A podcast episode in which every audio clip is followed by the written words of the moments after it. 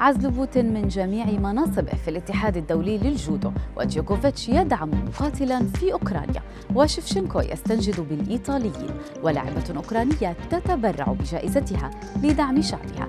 هذه الأخبار وغيرها تتابعونها على العربية بودكاست. وعد لاعب التنس الصربي نوفاك جوكوفيتش بتقديم مساعدة مالية إلى لاعب كرة المضرب السابق الأوكراني سيرخي ستاخوفسكي المنضم حاليا إلى جيش بلاده في مواجهة روسيا.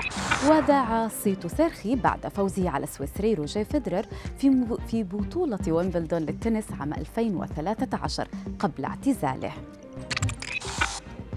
بعد حصولها على المركز الثاني في بطولة ليون للتنس قررت اللاعبة الأوكرانية ديانا ياسريمسكا التبرع بقيمة الجائزة المالية لصالح المؤسسات الخاصة بدعم الأوكرانيين في الحرب. وخسرت ديانا في نهائي بطولة ليون مفتوحة للتنس لكنها تلقت أنباء سارة بعد إبلاغها بالحصول على بطاقة للاشتراك المباشر في بطولة أنديانا ويلز للأساتذة التي ستقام في الولايات المتحدة ما بين التاسع والعشرين من مارس الجاري. قال الاتحاد الدولي للجودو إنه عزل الرئيس الروسي فلاديمير بوتين من جميع مناصبه في الاتحاد.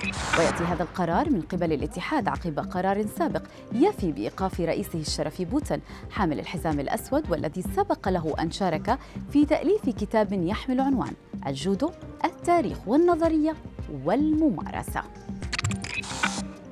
رمز عسكري يؤدي إلى إجراءات انضباطية في حق لاعب جمباز روسي حيث أعلن الاتحاد الدولي للجمباز بأنه سيبدأ إجراءات انضباطية ضد الروسي إيفان كولياك لاعب الجمباز الفني بعدما استعرض في إحدى المسابقات رمزا يدعم الغزو الروسي لأوكرانيا وتست... أو تستخدم القوات الروسية الرمز زد لتمييز مركباتها ودباباتها في أوكرانيا ويستخدم بعض الداعمين للغزو نفس الرمز.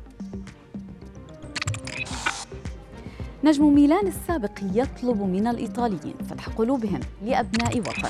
في مقابلة تلفزيونية تحدث اللاعب الأوكراني السابق شفشنكو إلى الجماهير الإيطالية وهو يحاول كبح دموعه. وتحدث عن وضع عائلته في أوكرانيا. ابن الخامسة والأربعين عاما حل ضيفا على البرنامج من أجل الترويج لمبادرة لجمع الأموال بقيادة الصليب الأحمر الإيطالي كجزء من الجهود الإنسانية التي تبذلها المنظمة في أوكرانيا.